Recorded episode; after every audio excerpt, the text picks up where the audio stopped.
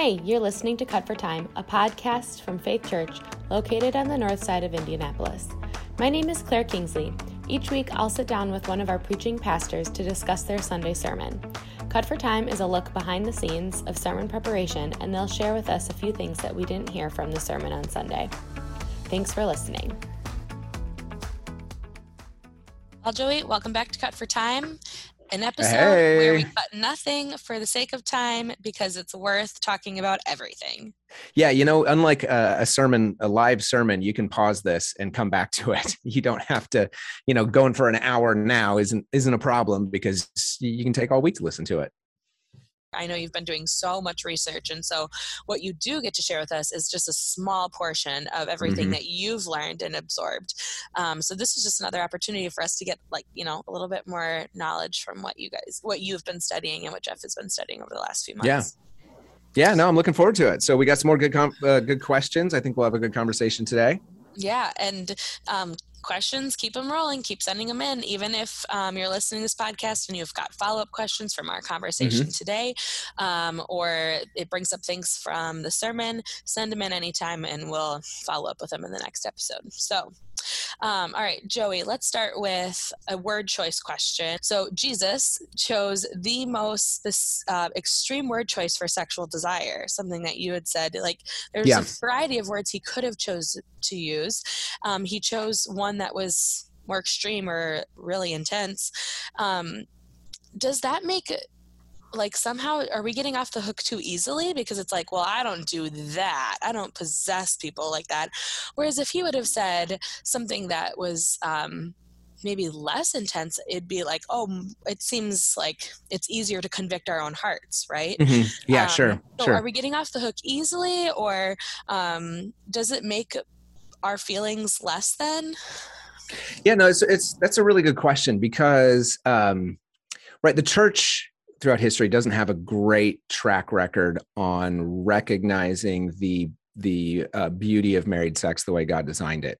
Um, and a lot of this stems from Augustine, though applying it, like putting it all at his feet, is probably too much. So you've got a guy, um, a guy like Saint Augustine, who himself he would describe himself. It, if he were to describe himself today, it would be in terms like a sexual addict.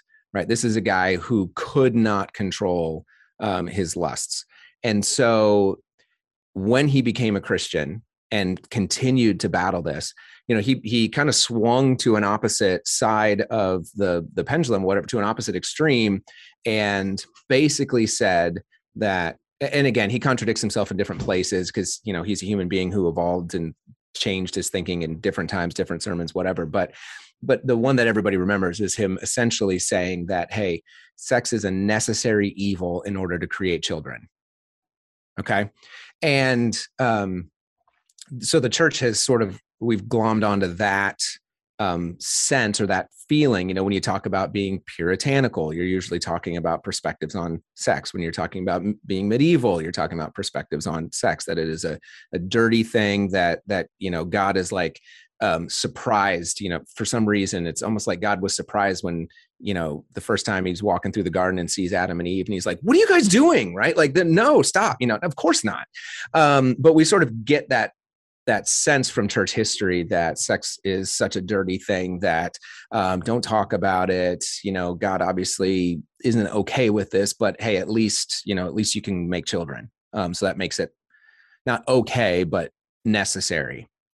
Um, so part of i think the, the the importance of focusing on the word choice that Jesus makes, or Matthew in his Greek translation of Jesus's preaching in Aramaic or Hebrew or whatever, you know, the, the form we have it in, in, in the Gospel of Matthew, puts it in such um, uses this really stark term for desiring another person for the purpose of using them for your own you know your own purposes um, for your own needs or something like that um, is to say that that there is a healthy side of sexual attraction right? Not all like it, jesus isn't saying that every single type of even minor um, that minor attraction to another person um, is is sinful is wrong. Like you shouldn't even be attracted to someone. Um, he's saying no look here the seed of adultery the seed of of actively um, pursuing and seducing another person who's in a covenant relationship with another person and actively destroying that one flesh union in order to serve yourself the seed of that is the ability or the habit of looking at people and looking at them as things you can possess for your own use primarily in in the area of sexuality. So he's not saying um, hey if you're you know you're in the the grocery store or whatever and you you notice somebody's attractive like he's not saying that's not the problem you know you notice someone's beautiful and because someone's beautiful you notice attraction. Um and i don't mean like a disordered attraction where you're like oh all of a sudden you can't you can't stop thinking about the person. You can't you know and you and you you want to go over and like hit on them or something like that. That's not what you know that's not the good kind of attraction. That's disordered here. We're saying hey i can recognize that's a beautiful person. And that recognition that that person is beautiful is like that's fine. Um that's what beauty does it's designed to like beauty attracts beauty draws. That's why we keep talking about how god is beautiful. Um beauty always draws people to it. That's the way it works. Um so just noticing somebody is beautiful is not what jesus has in mind here. Um noticing someone is beautiful and even you know if you're single they're single whatever noticing somebody is beautiful and and thinking to yourself like i would like to get to know that person uh, more is not the problem here the problem is noticing that person is beautiful and immediately um, shifting it into a fantasy of if I only had that person, I would be happy. I would be satisfied. I would, you know, all my problems would be taken care of. I would, um, you know, I'd finally make it or something like that. So, so that's where um, I don't want to say we're getting let off easy because it's very easy for us to immediately go to that area, right? Um, but it's a it's a specific word choice, I think, because it's not condemning the entirety you know the whole range of attraction mm-hmm. um, it's condemning the possessing the desire to possess another not yeah. the being attracted to someone else okay so um, we're going to come back to that because i do have yes. a few questions about how can you like where's the line right the like line? what's like, okay what's someone attractive and yeah. then you even said like if you desire to get to know them well okay but what if your desire to get to know them is motivated by uh, being able to somehow like uh, possess them in some way, well, then that is wrong. So, right, okay, right. we're going to come correct. back yep. to this. I've we'll come back to questions. it. Let's. Um, all right, so we're not getting off too easily.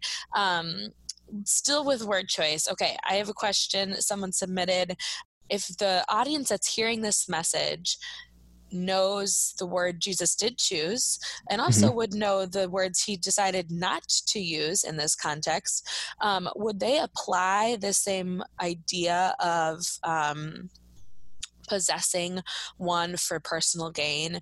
And would they apply it and extend it to the practice of slavery? Not just sexual slavery, but just slavery mm-hmm. in general.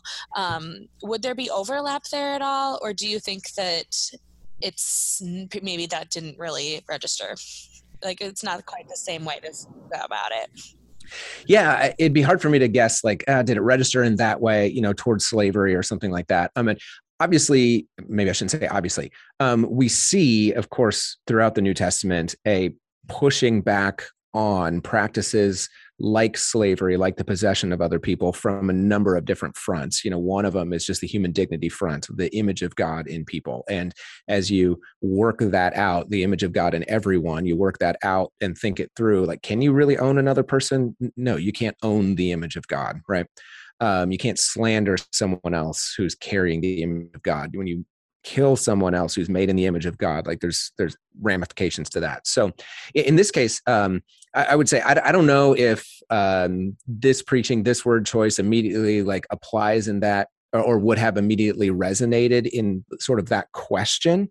Um, given how prevalent slavery was at the time and still was for centuries afterwards, you know, is that one of those areas where it's like uh, it just didn't occur to anyone that this was a problem? you know, I don't know. Um, but one person did email me directly after the sermon and said, like, man, you're getting right at the heart of the Christian ethic, which you can almost summarize as, you know, use things, love people. Um, now, there's there's a whole lot more to Christianity than just that the that behavioral outworking um, than just that part of the ethic. But you know, loving things and using people is a huge problem. using things and loving people is the, the right balance there. And that same kind of formula would show up if we were talking about um, something like greed. You know, a, a, disordered or an inordinate desire for money um, almost always manifests itself in a desire to use people in, in order to love money instead of using money in order to love people, right? So um, I think you can you could make a very good argument against slavery from this same idea of look if it's not okay to possess another person sexually is it okay to possess another person at all for any purpose right, for any reason. Yeah.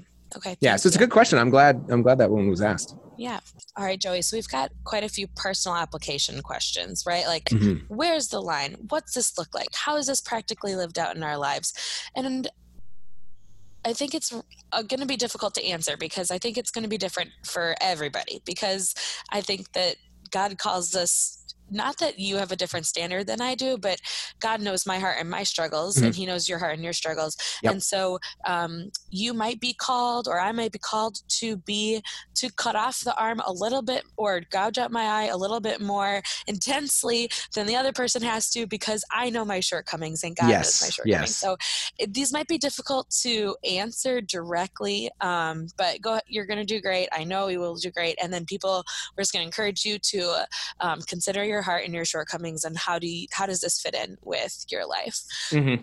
in all of these questions and i want to make sure we frame this to understand that jesus's emphasis on the heart is designed to get us uh, to to recognize we are not trying to come up with like the wrong approach to this is coming up with lines that should not be crossed um, the focus on the heart means that this whole uh, this whole discussion needs to to uh, come around a question of is the behavior I'm engaging in moving me in the right direction or the wrong direction?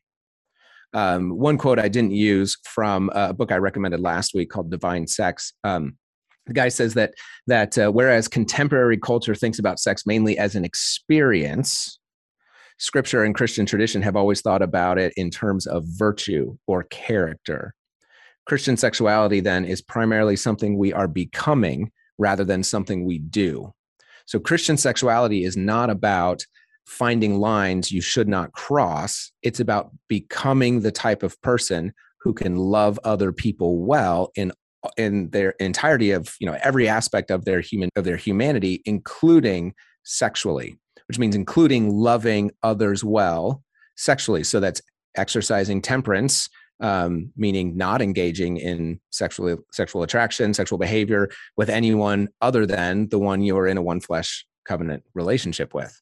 Uh, so it, it's a it's about developing the virtue of ordered sexuality, not about finding lines and trying to stay within those those boundaries, those borders. Mm-hmm. So, Joey, can you talk about an application of this text for people who are single, whether it's somebody who's never been married or people who have been widowed? Yeah, I mean it's a great question. So, um, so especially where that question lands, um, for those who are single, those who are widowed, those who are divorced, newly single, those who you know just divorced or divorced a long mm-hmm. time, um, a lot of it's going to come, man, to to individual um, experiences like how, how are you going to work this out? I had one older person um, after first hour ask me if i was going to preach anything next week that they might struggle with um, because in their words i'm too old for this to be a problem anymore. Hmm. well we're never too old to uh, believe wrong things so hopefully at least some of the foundational beliefs were helpful there but i think this person was talking in terms of like lust like i've never you know i don't even worry about this anymore. Um, for a single person never married um, or or married but now divorced and single. Or high school um, student or college high school student, student exactly. Yeah. high school student college student single never married um, yes. uh, whatever age. I think a couple of uh, a couple of thoughts come to mind. Number one is the married state is a calling. It's a vocation. Um, being single is also a calling. It's a vocation. And it is a calling on every single person until uh, the calling changes to being called to being married. Uh, in other words, single isn't like a waiting period and like you're just waiting for marriage which is the real calling singleness is itself a calling um, meaning singleness and the the faithfulness to a biblical sexual ethic uh, to a Christian sexuality in singleness is just as much a calling to faithfulness as the calling to faithfulness within a married context is. Um, chastity is the the old word often used for it. Chastity is not a negative thing, meaning chastity is not um, you know living the same kind of life as a married person, but minus the sex. Um, it's not about just taking things out. Chastity is still just like chastity in marriage is about um, ordering your sexuality and your sexual desires in the right direction. That's the, exact same thing you're doing when you're single. You're ordering your sexuality and your sexual desires in the right direction. It's a constructive enterprise, it's a thing you have to work at. You have to work at it in marriage just as much as you have to work at it in singleness. Um, it's often um, overlooked, but I, have heard others say this, and I would concur that you know after a certain number of years of doing pastoral counseling, you start to hear the same things from people, whether they're single or married. Something along the lines of, you know, I'm I'm singled and I am I, I'm single and I am so alone in my singleness. And from married folks, you hear a lot, I am married and I am so alone in my marriage. Um, being married or being single isn't the you know the the solution to all of your um, to the problem of the desire to be united with someone else. It just doesn't mag- magically go away. So both singleness and the chastity the faithfulness required in singleness and marriage and the chastity the faithfulness required in marriage uh, are both constructive enterprises whereby you are building virtue in your life through habits practices disciplines confessions. Um, they are oriented in slightly different directions because of that vocational state that you're in. Both are trying to order sexuality correctly, but they're they're going slightly different from the um, you know in the married state of expressing sexuality appropriately within that one flesh union, and in the single state, it's expressing your sexuality appropriately without being in a one flesh union. So they show up slightly differently. Um, so keep that in mind first of all. Second of all, I'd say for those uh, again who are single, um, the extent to which we obey God's um, sort of rules in this area and look for lines not to cross in this area, the extent to which we we practice that obedience because we believe that at some point in the future God's going to reward us for it by giving us this thing that we're currently not participating in uh, is a uh, is a, a, mistaken way of looking at what God is calling us to uh, in sexual faithfulness. Um, Uh, others have have used this phrase before, so I'm borrowing it from others. But th- this is essentially a sexual prosperity gospel, right? If you yeah. you know you know you're familiar with, hey, if you just if you just tithe, if you just give, if you just serve, like God's going to bring it back to you tenfold, right? Um, but for some reason, we don't realize it's that's the same kind of thing when we tell high school students or we tell um, single college students or you know single whoever, like, hey, if you're just faithful here, like God has the perfect person p- picked out for you, and He's going to bring that person along. And you know, if you just wait and you trust and you rely on Him, He's going to bring that perfect person just for you because you were faithful, right? Well, you know, I hope it works out that way for you. Um, but it doesn't usually because like anyone who's been married more than 24 hours know, knows it takes work and there's no such thing as a perfect person. And even if you married a perfect person, you're not perfect. And so you're going to be a struggle for them just as much as they're going to be a struggle for you. Right. So, yeah. um, one thing I would say is, are you, are you obeying because you believe in the sexual prosperity gospel? Um, that itself is a kind of a manipulative way of saying like i'll obey here in order to get in order to get this later get something i want more um, which isn't is not what god intended in terms of um, our christian sexuality and it's exactly what jesus was saying is the problem. The problem isn't hey you know you you didn't uh, you didn't give into adultery like good job. Like the problem is in your heart you're doing what you're doing for the wrong reasons Right. So hopefully that helps as well. Um, I'll admit I'm a bit I'm a bit stymied or at a loss or have a lack of imagination for how to say like how does this apply to somebody who's older and widowed. Um, and so I would love to hear from some older um, widowed or widowers who have have thought this through in their own lives of like yeah after 50 years of of loving faithful relationship with my wife with my husband now not having that like how do i think about and express um, still being a you know a sexual being like god created right. us um, right. I, off the top of my head I, I would say that there there i would hope that there's a measure of celebration of the gift that god had given over that period of time um, even though that gift is is withdrawn now. And hopefully not just a celebration of the gift but the ability to say to others especially those of us that are younger um, that that a lifetime of married faithfulness you know is worth the work. That is really worth the work. Somewhere I, I ran across the line in some of my reading that um, the beauty of both single faithfulness and married faithfulness, the beauty of it is often uh, invisible or opaque to those who are not already in that state experiencing that beauty. That um, to be single and chaste is uh, does not appear attractive except to those um, who are in that in that state um, for the right reasons and in the right ways. They're the, they're, they're the ones who are able to experience it in a way uh, that that those who aren't in that state can't um, just can't seem to appreciate. And and I, I think the same thing is true of of those of us who are married and faithful. That being married and faithful is hard work, and yet if you've done it, you know it is so much better than than being married and being unfaithful even though maybe in that moment you're like oh this is great i get you know best of both yeah. worlds. But to be married and faithful is so much better even though it's so much harder. Yeah yeah. Okay. That was a well, big one and i think that, yeah at this rate where it's going to take us three hours. I mean i would really like to hear from somebody who is like you said um, mm-hmm. um, widowed or a widower and um, or even from other people who are single. You know, uh, like what this yeah. what does this look like for you? Another and, couple of thoughts. Yeah. Um, one, I know Women of Faith has a panel discussion coming up uh, in a couple up. of months. Yes, yes about uh, let's talk about intimacy. Um, yep. And in uh, July.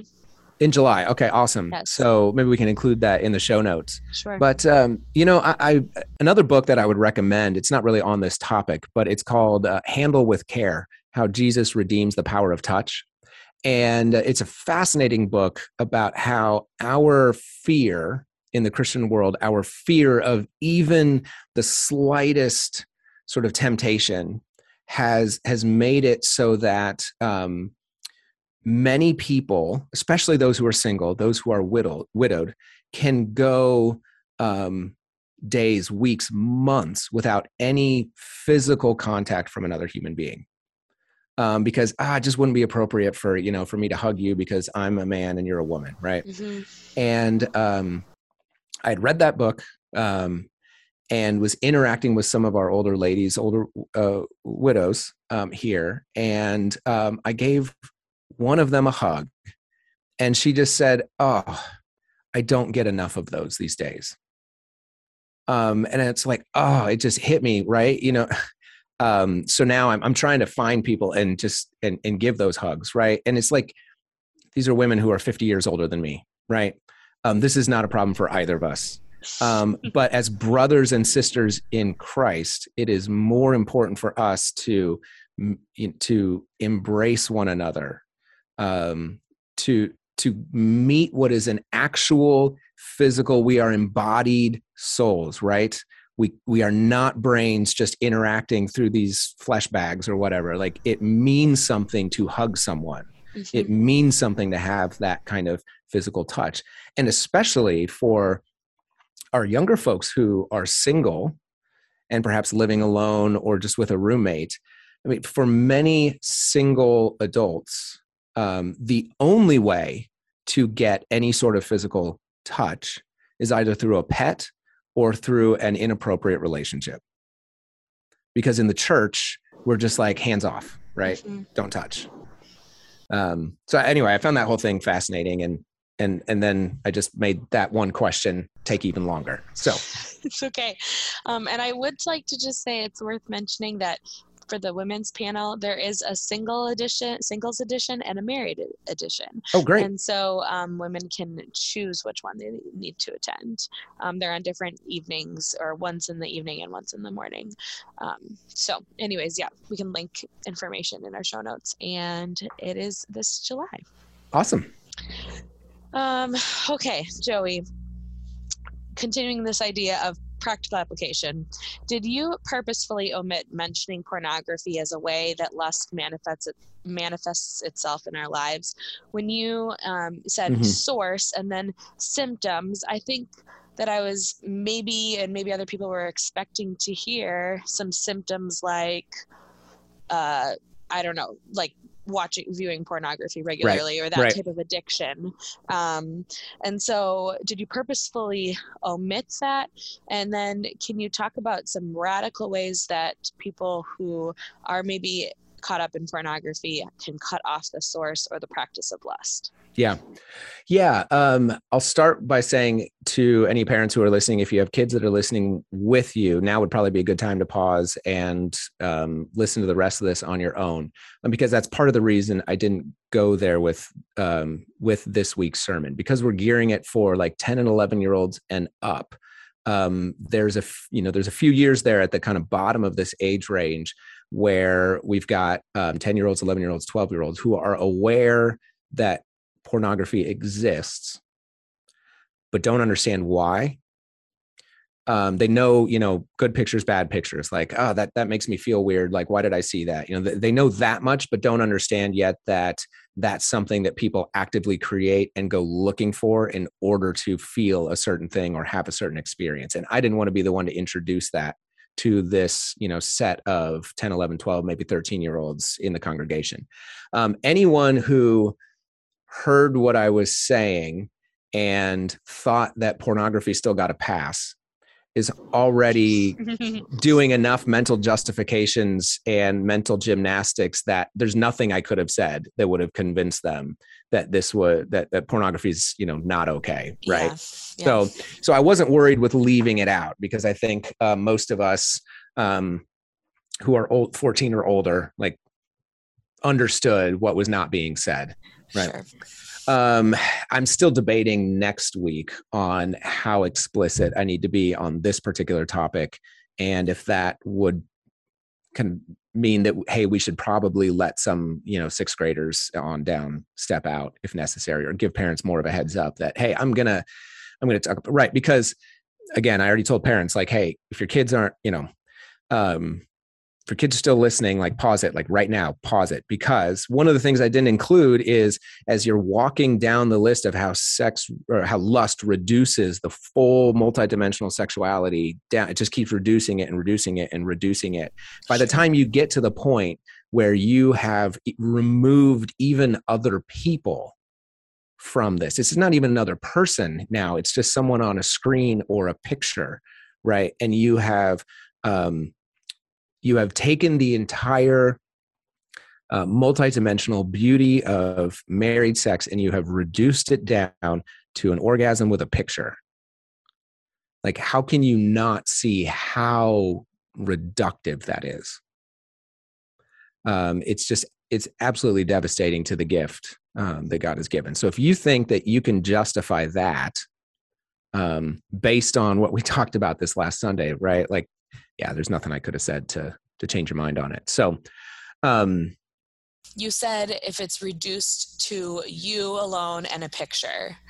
What if it's just reduced to one person alone?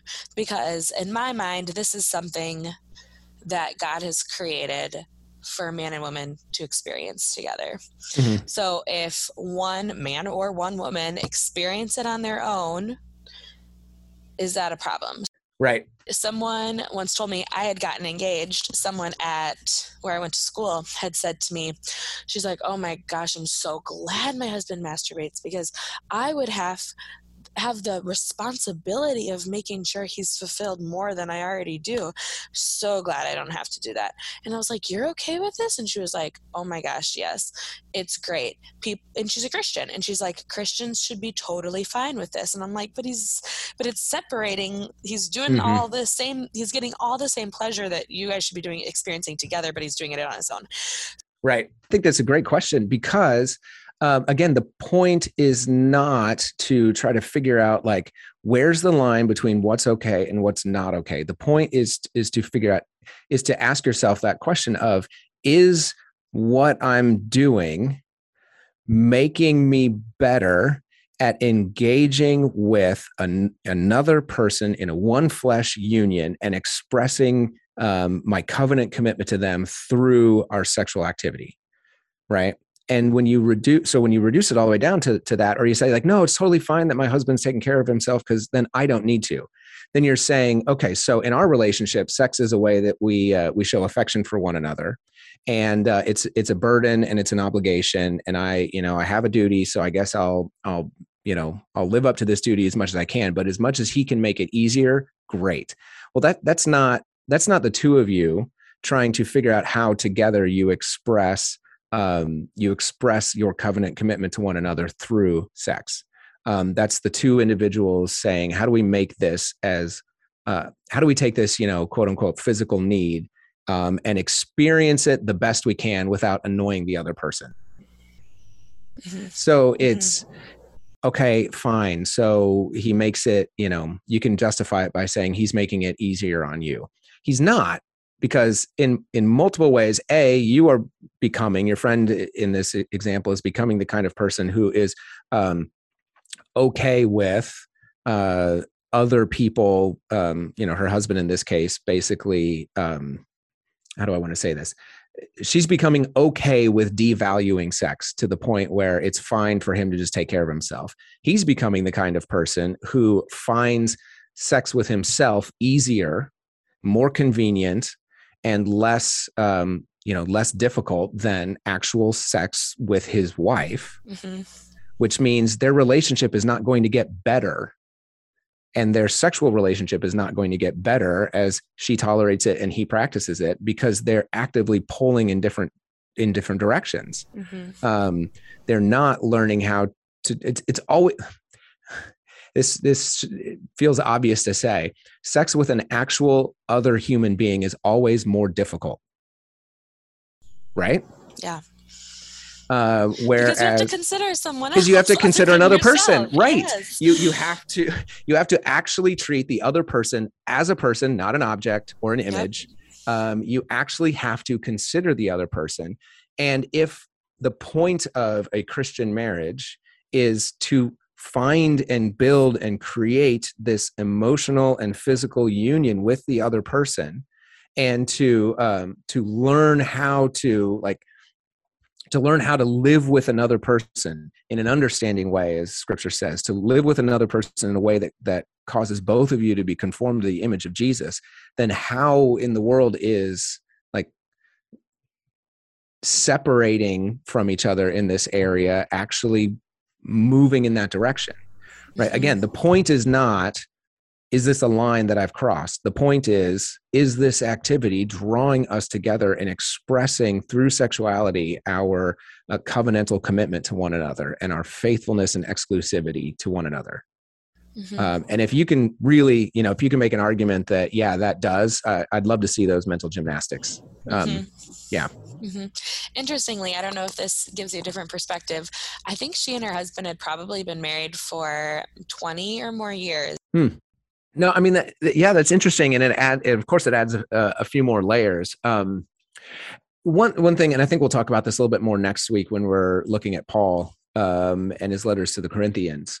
Um, uh, often we, we camp on this um, duty language like you need to fulfill uh, your marital duty to mm-hmm, one another mm-hmm. right and, and paul's clear about that um, i want to point out and i'll point it out again i'm sure on sunday that he's he's speaking into a culture where anything goes and it's expected that husbands will um, that they get married in, for status in a family and they go to a prostitute or a mistress for sex.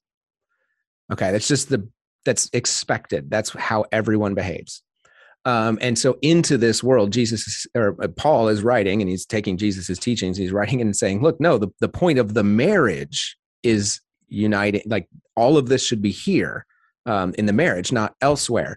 So you have a duty to one another to limit your sexual expression to the marriage, which means you each have a duty, a responsibility to the other to um, to to make sure that you are being with each other and only you know not only abstaining for a time if you've together agreed you're going to focus on prayer or something you know something else um so we we take that and we're like see you know what she has a duty and she's not living up to it um, i deserve i'm uh, you know i deserve this level of satisfaction or this frequency of sexual experience or something mm-hmm. like that and mm-hmm. she has a duty and she's not uh, living up to it um, in instead of right so the, the assumption there is that if she has a duty um, to fulfill me then i have the right to be fulfilled. Mm-hmm.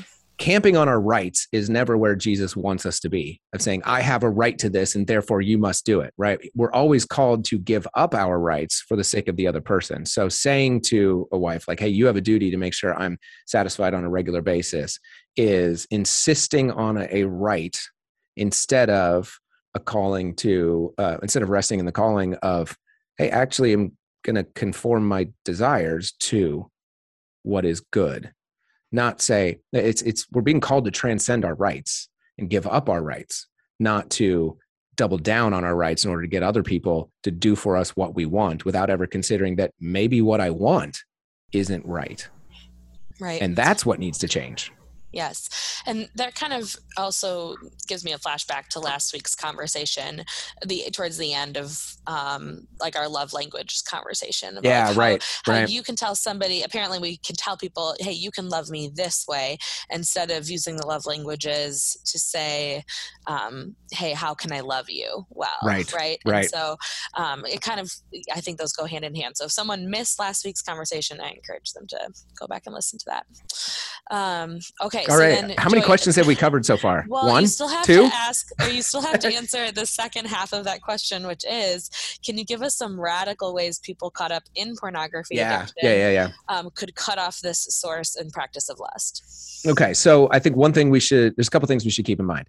Number one, um, if you are under 60, then pornography affects your relationships, whether or not you or your spouse actively uses pornography at all.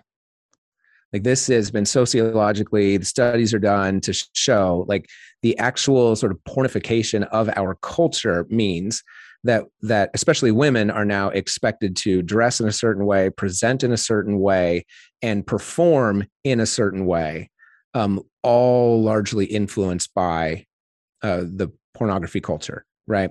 There's a reason that um, before the widespread advent of pornography, you would never see uh, magazines that were advertising to women like 10 ways to blow his mind or, or five positions to try this week or something like that, right? Because no one was expecting um, sexual expression to be novel and new.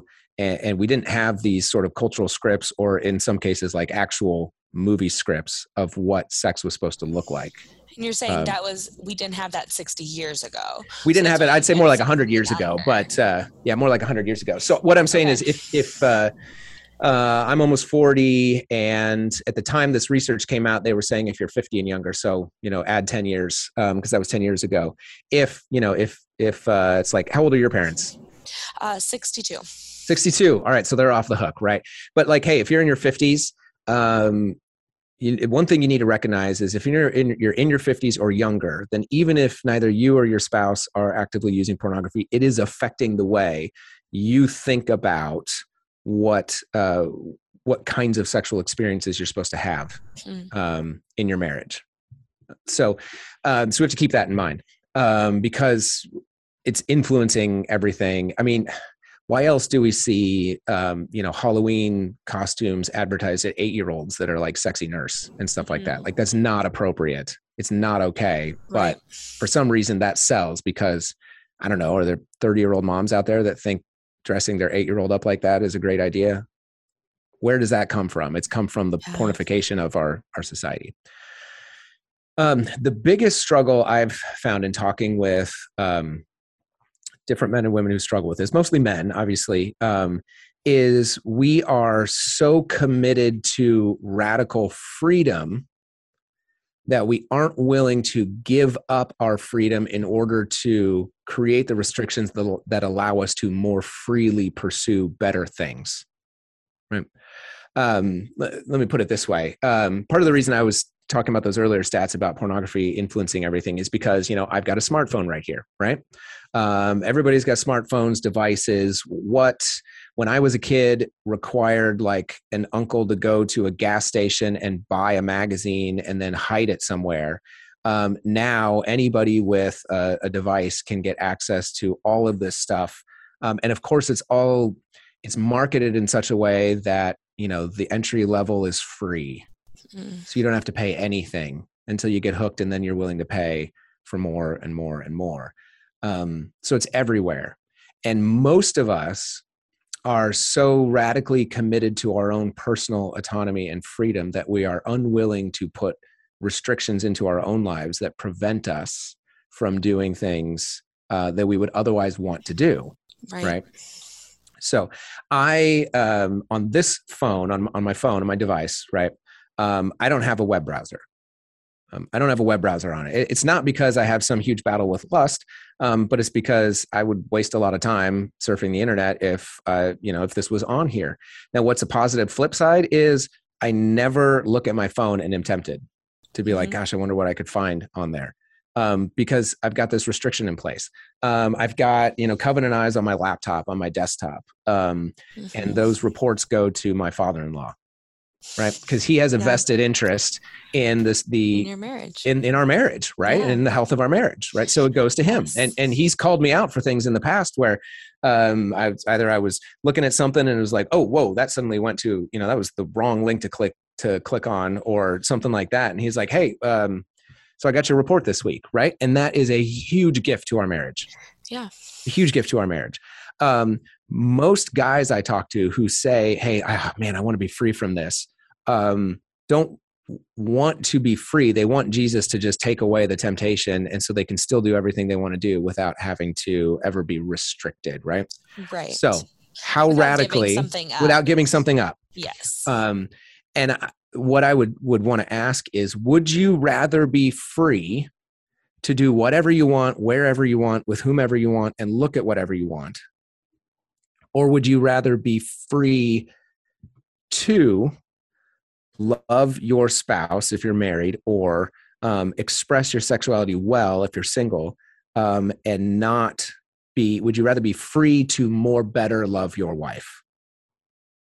Now, interesting statistics, um, at least from about 10 years ago, showed that most um, internet pornography use or I should say the, the, the population, the demographic that most often engages in internet pornography use is married men. Um, even more than single men. Uh, married men are the ones who are like, oh man, with another like another person with their own you know needs and personality and stuff is way more difficult than whatever you can find online where there's no expectations and no one has a headache and none of that right yeah um so i'd say hey would you rather be free to do whatever you want, go wherever you want, look at whatever you want, or would you rather be free to love your wife well? Okay, if you're going to be free to love your life well, then here's the restrictions you put in your place in, in place in your life in order to do that. Yeah. I mean, any one of us raising kids um, who play sports or play an instrument or anything like that knows like if our kid is going to be amazing at baseball or amazing at the piano or amazing at the cello or anything like that, then we are going to have to put a large number of restrictions on their freedom so that they are not they are free to play well whether it's a sport or an instrument. Um, the, the christian life and life really in general is all about choosing freely choosing which restrictions you're going to place on your freedom because those restrictions will actually get you more freedom to live in the right direction. Sure. Right. so the the person who says like well you know I, yeah i struggle with this but no there's no way i would you know i'm not going to put a blocking software on my laptop or i'm, I'm i need a you know i need a web browser on my phone or all that um, is someone who doesn't understand the the right restrictions to put in place in order to achieve the kind of freedom that that God designed them for. We're not designed to be free to sin however we want. We're we're supposed to be free to love well. And to be free to love well requires restrictions on ourselves. Yes, and uh, this sounds really familiar to a sermon or two sermons that were preached, I think, last series about like what's true freedom? Is yeah. freedom being free to do anything that you want, or is true freedom like living under um, what God calls us to, which does include restrictions, but that is what true flourishing looks like. Flourishing right, is not right. ultimate freedom with all like all boundaries removed. It is right. with boundaries and this these are the right boundaries to put in place. And I'd also say like another fruit is not just for you, Joey, um, in your walk with the Lord, but it's also like building trust with your wife. I imagine yeah, like for Jenna sure. really appreciates that you have given up that freedom in order to um, build that trust with her and you're like what are we what we were just talking about earlier about putting, yeah. you're laying down your own rights to be able to love someone else well that you do love and you do care for um, and so yeah like i also am on the receiving end of a spouse who has laid down his rights to um, build that trust with me and to be yeah. able to say, hey, I'm committed to you, I'm committed to pursuing this at all costs, right? Mm-hmm. Um, and so, and I know that it does we're not going to say it's easy like joey i'm sure there are plenty of times you do wish you could just look something up on your phone it's not like it's like without sacrifice right like right, oh right. Nathan doesn't miss being able to just like look up this video or whatever on youtube but it's this idea of like but it's worth it um, absolutely the sacrifice right. absolutely it. yeah and it, it's you know there's cliched um, illustrations of it of course but like you know a train is freest when it's bound to the tracks right? What good yeah. is a is a train in a field that can't go anywhere? Um, a kite is only free to fly if it's bound by the string to the ground. Mm-hmm. um, otherwise it just gets blown away by the wind. And um, another illustration i'll probably use this one on sunday in a slightly different way is to say like um, when you're you know you're in a car and you're traveling through like wilderness um, you're really in that car only free as long as you're bound to the road um, everywhere else you try to go it could kill you right? Mm-hmm. um, and it's the same thing with our our sexuality um, and especially for guys struggling with with porn or online uh, porn addictions and things like that. You your goal is not to be free from restrictions. Um, freedom is not a positive good. It is the frame and the context in which other positive goods can be pursued the point is not to be free from restrictions, but to be free to love and love well. And to be free to love requires giving up some of your freedoms from restriction. Yeah. All right. Well, we might be pursuing, or I might be asking you a question that is just not even worth asking because we're talking about it's not about the line it's about yeah. pursuing loving someone well all right let's just say um, I want you to answer this question from the perspective both from like someone who's single and someone who is married. Okay. How do we appreciate someone's beauty? How do we appreciate attraction without it becoming sinful? Now, I don't, of course, want to draw that line, but um, hey, if you're single, you appreciate there is a really handsome guy over there, or there's a beautiful girl over there. Whoa, I'd love to talk to them. Um, how is that appropriate? And then could you do what if you had the same thought but you're a married person and mm-hmm. i am at the grocery store and i'm like man that's an attractive guy i'm gonna go up and talk to him you know what i just don't think my husband would be thrilled about that right and so um like just i don't want to become pharisaical but is an appropriate appreciation of beauty mm-hmm. before it becomes sin mm-hmm come on joey help us out. Like what is what are we well i'm just i'm just thinking of that scene from dumb and dumber you know um whoa check out the butt on that one. It's like yeah he must work out you know it's um okay so right like so like you said there's um the easiest thing is for us to say here's the line right? Because we all know lines that are out of inbounds versus out of bounds right. Yep. oh, you're out of bounds. You, you know you cross the line. Sometimes um, super helpful honestly. Yeah. Oh yeah. Sometimes they are super helpful. And a lot of yeah. things are like do not commit adultery. Like hey that's a line right? That's a great line. What jesus is doing in matthew 5 is saying guys okay that's the line but do you understand the behavior that makes you want to cross the line? Do you understand the heart posture that makes you want to cross the line? So let's let's take at a uh, take a stab at it first from the married perspective. So you're in this you're in the store and you're like you just said it uh, like man that dude um i can tell he works out like you know wow. Um yes. but my husband wouldn't appreciate it if i went out and like started fawning over him right? Um so right there is you've already answered the question. Is this thing you know that like okay i see this person i'm like i want to talk to them right? Is that going to make your uh, covenantal one flesh relationship with your husband stronger or weaker? Because you have noticed the beauty of another person you notice there's that attraction to beauty um, and then i think you use the word now i want to go appreciate it somehow right? Um, maybe there's there's a, a bit of a line there between attraction and appreciation. Um, attraction is being able to say like i see a beautiful thing and i see how it draws me. Appreciation um, starts to sound a little slimy almost where you're like now how do i appreciate that? how do i express my attraction? Yeah, right? yeah. And if you're married then no you don't express an attraction to you know i would never in a store um, you know walking with my wife i'd never be like wow that person over there is really attractive. It's going to break down trust it's going to break down what I mean, she's going to wonder like okay are you what are you saying by that? Like are you are you know are, are you struggling right now? Like are you having a hard time or are you just expressing appreciation for somebody's beauty? Right? Mm-hmm. um generally not helpful uh, generally not helpful. But we also have to recognize, like, and I, I wish I could pull the book off the shelf right now and find it real fast, but I'm not sure where it is in my disorganized stacks. Um, a, a it's in a book called uh, "You Are Not Your Own." by Alan Noble. He teaches college students, and one of the things he tells college students, uh, he writes in this in a section on um, on how the, the book is about how like this world is just not made to fit us. Um, yeah, it's a fallen world, right? And part of the ways it's fallen is in our sexuality. He says one of the things you have to come to terms with um, when you get married is the fact that just because you got married doesn't mean the people at the gym are any less attractive than they were before.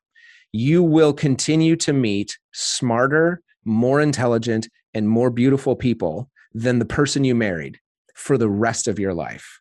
What are you going to do about that? if you can't you know the, the solution isn't to simply say to your spouse well you know i don't see any beauty um, no one's as intelligent as you no one's whatever like the the solution to that is to say i have made a promise to you i have committed to you because i love you and love here we need to remember is not just a sense of attraction mm-hmm. it is also the willful choice to desire to work for the good of the other I mean, that's love. We're going to talk about that more on Sunday as well. Mm-hmm. Um, I have chosen to work for, to desire your good. That's what I've chosen. And so, yes, this other more intelligent person, this other more beautiful person, this other more whatever person um, has no bearing on our relationship because I have chosen you. Mm-hmm. Right. So, um, so you're in the store, you see this person, and the the appropriate response is to i don't know mentally probably internally just acknowledge there's an attractive person mm-hmm. and move on yep right that is a person god created beautiful and move on um, because anything more than that doesn't help it doesn't help bond you to your spouse in this one flesh covenantal union where you are expressing sexual attraction and your sexuality solely within the context of that yeah. union. Yeah. Um, all right. So then, from a single perspective. So, say you're single, right? Yeah. Okay. So you're single. So a couple, uh, a couple of things there. Um, and this, this first one apply, can apply to the married person just as much as the single person. If you see that person and you're like, oh man, that person's attractive. I want to go engage, talk, whatever. Right. When you're single and you are trying to get to know other people for the purpose of finding out like who you know who is a person that i could see myself with for the rest of my life. If you look at that person and i didn't talk about this last sunday but if you look at that person and you're like i would love to be the kind of person that that person will talk to you're still using them right? Even if you're not using them in the, the way that Jesus was talking about in Matthew 5, you know, seeking to possess them for what they can do for you sexually.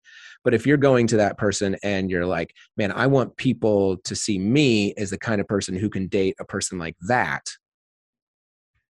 then you're using that person um, for your own ends. Largely, we do that in our culture. We do that with people who are either rich or beautiful, right? Um, so whichever one it is like eh, you first have to kind of check yourself there and say like hey are, are all of my criteria for who's dateable based on whether or not they're wealthy and whether or not they're beautiful? Eh, why is that?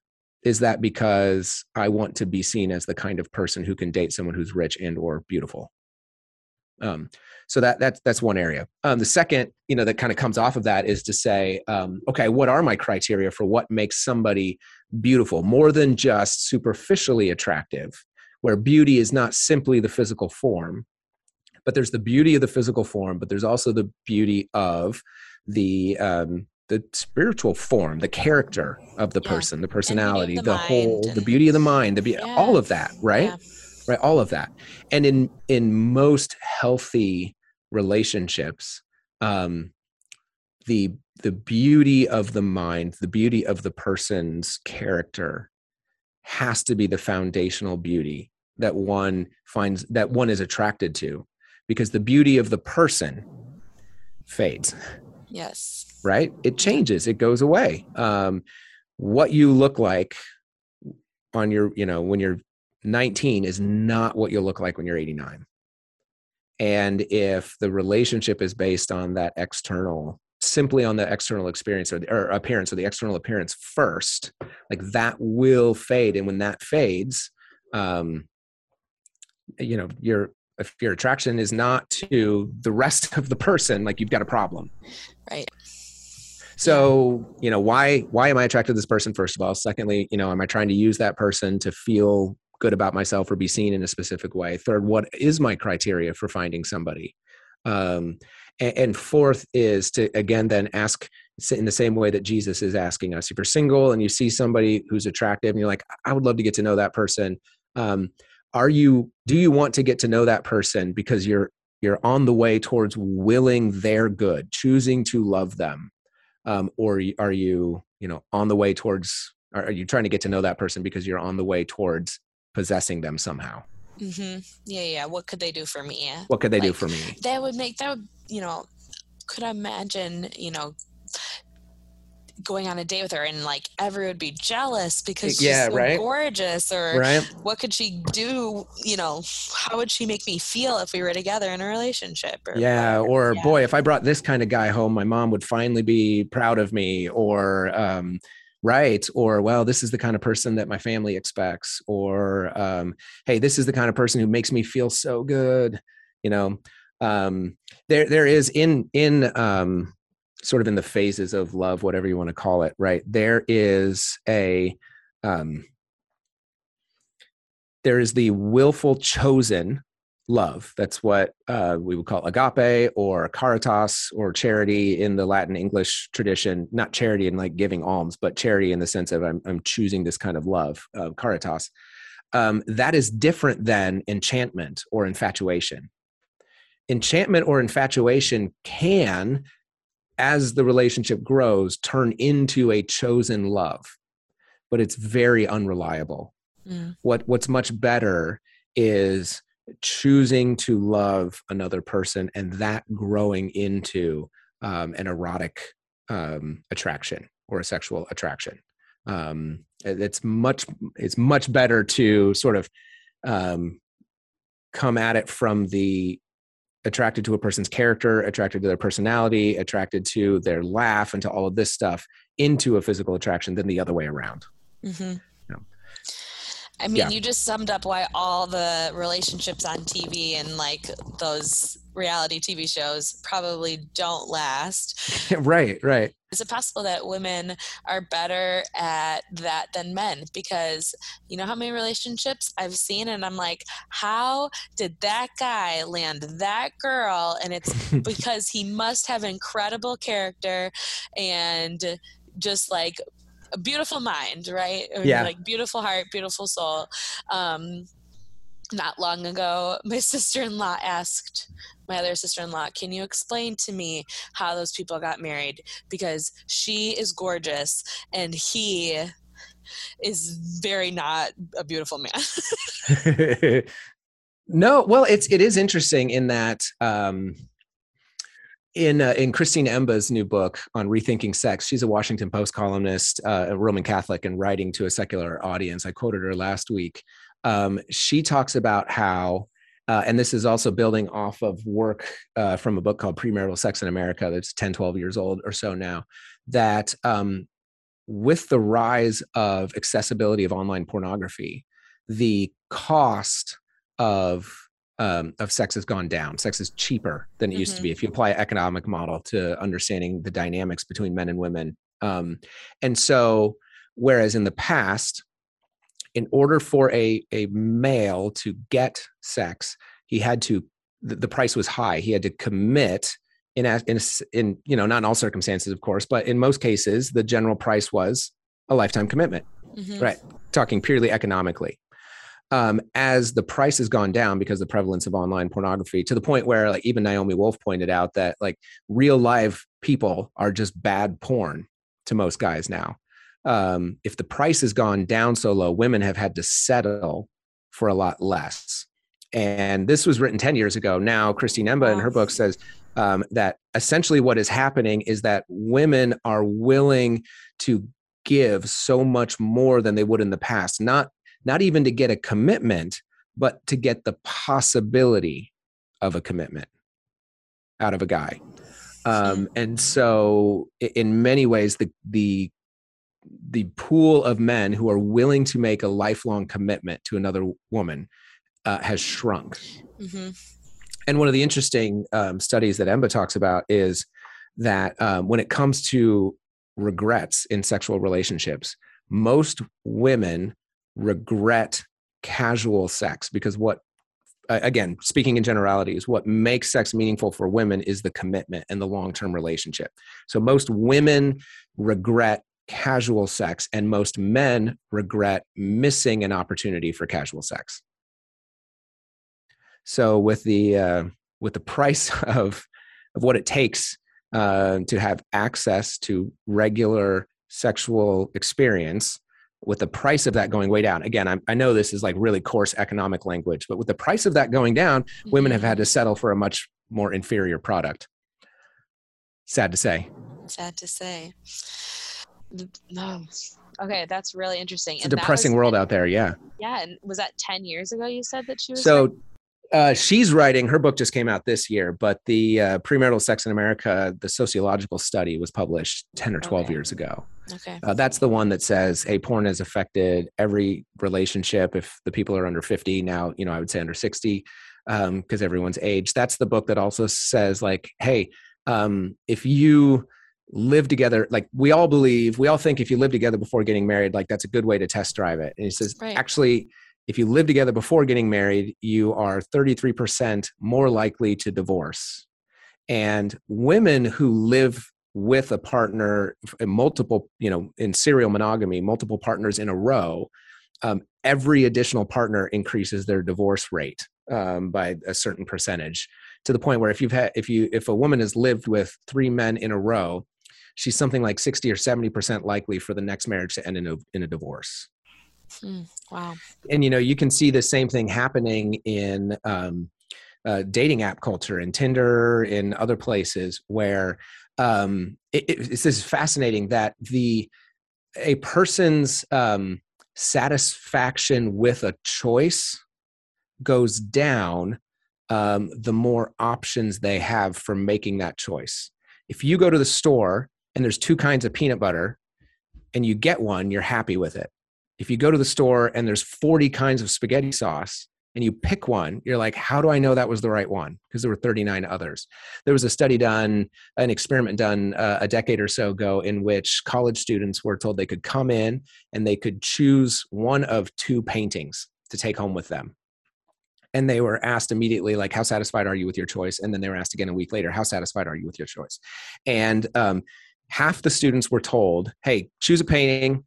Uh, but hey, if you don't like it, don't worry about it. You can always trade it in for the other one uh, and the other half was told, "Hey, choose well because this is it. This is your choice."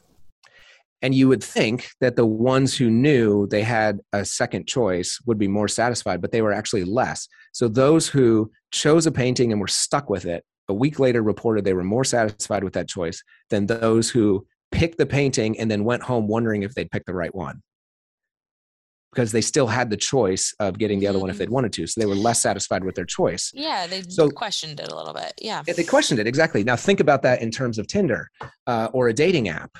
If you look at a person on there, you're like, I like this person. But in the back of my of your mind, you're like, there's a thousand more that could be better. How satisfied are you going to be with having chosen that person, even if it's just for a dating relationship, much less a, a marriage. If you go into a marriage thinking, gosh, there were a thousand other people I could have chosen from, you know, then your overall satisfaction with that that marriage goes down.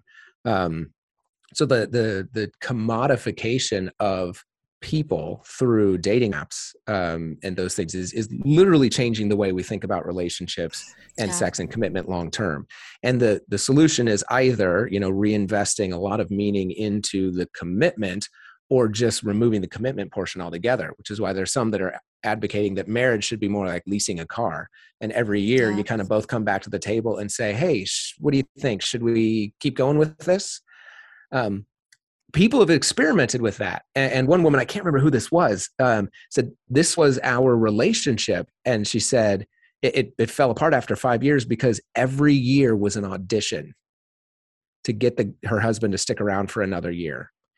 And when every year's an audition, then sex is marketing and you are trying to convince the other person by the things that you're doing that you're the best option they can find. I mean, that is it's exhausting. That is the exact opposite of a one flesh commitment. And yeah. it is like um, God designed us so that we can only thrive sexually within the context of of a lifetime's committed trust that it's it, you have to have that safe environment yes. in order to really come to know another person and yes. to love and be loved in the way yeah. you you long for and the way we all desire yeah you need that security just knowing i mean it's just even like let's just not even talk about sex it's just like man i screwed up i'm really nathan saw yeah. something really ugly like some sin right and right. i am it's not like it doesn't make my sin okay, but it's comforting knowing he can't go anywhere because we're in a covenant marriage. Right. And right. it's nice. It's just so safe knowing that I don't have to Absolutely. be perfect, whether in our sexual relationship or in our marriage or in any of these places, because he can't go anywhere. Like we can work this out, and I get the chance right. to ha- like conform um, more and more into Christ likeness, and he gets to be along for the ride. And sometimes it's beautiful, and sometimes it's ugly, but it's so so safe knowing that he's mm-hmm. in it with mm-hmm. me right for sure and and it, you're right and it sounds harsh to say he can't go anywhere yeah it's like no he voluntarily chose to bind himself into the future um, so that uh, when it was difficult he wouldn't go anywhere mm-hmm. um, because it was more important to stay through the difficulty um, i think you know it probably took jenna and i 12 years 13 years um, before we finally realized like right because we're like every other couple in terms of our um appetites or sexual appetites like how often do we want to come together and be together? It's like we're different. Um and it took a decade for us to realize and the way we say it now is like marriage means we'll be here tomorrow. And if marriage means we'll be here tomorrow then what happens today is nowhere near as important as what happens over this long stretch of days that mm-hmm. we are mm-hmm. together. And so, you know, our miscommunication today, or our fight today, or our mismatch of expectations today, none of that is as important as, hey, you know, wh- which direction are we going in over the course of all of our days, right? So, like, if one of us wants to do something and the other doesn't, then instead of insisting on our rights or duties, we can just say, hey, marriage means we'll both be here tomorrow. And tomorrow's not today, tomorrow will be different. Um, and even if it's the same, marriage means we'll both be here the next day too. Um, this isn't about me getting what I need or you getting what you need. This is about both of us expressing to each other that marriage means we'll be here tomorrow. So, mm-hmm. Mm-hmm. I thought that I just had a single person listening to this. Mm.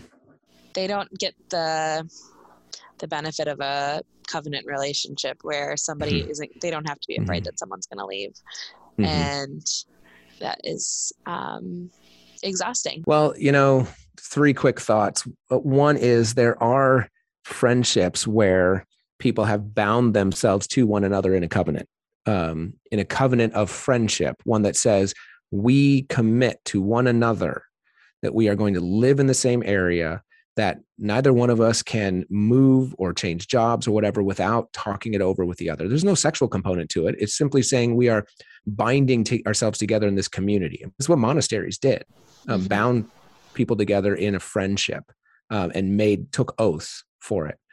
Uh, the second is I would want to immediately point that person to saying, look, there is one who will never leave you. Mm. Um, and I know faith in in Christ is is real. It is tangible.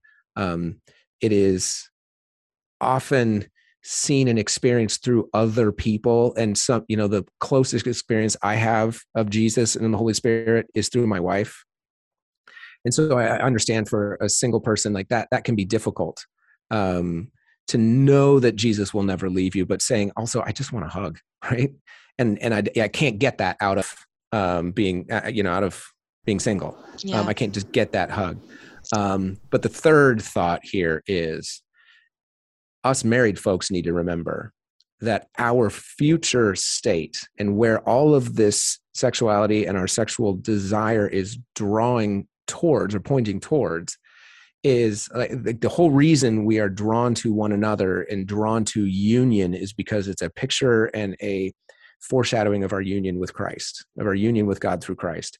And that the reason there's no marriage in heaven, there's no need for marriage in heaven, is that we will know and be united to one another through Jesus so much more profoundly, deeply, and personally than even we are in a marriage relationship right now.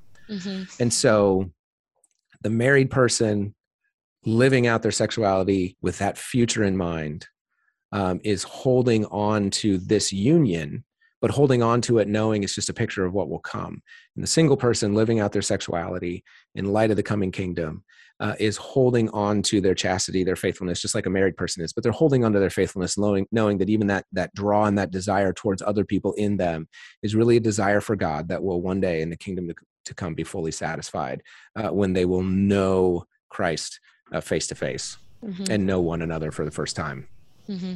I feel like you answered the last question there, which is perfect about like what role would marriage have in heaven if it's yeah to eternity. Right.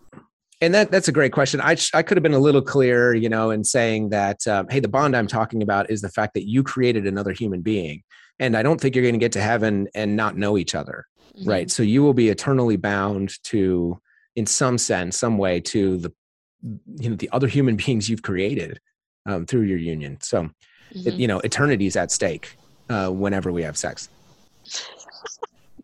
No big deal. No big deal. It's just eternity that's at stake. Yeah. But also tomorrow. There's always tomorrow so. But there's also tomorrow so you know you don't have eternity to create eternity tonight. Yeah. Yeah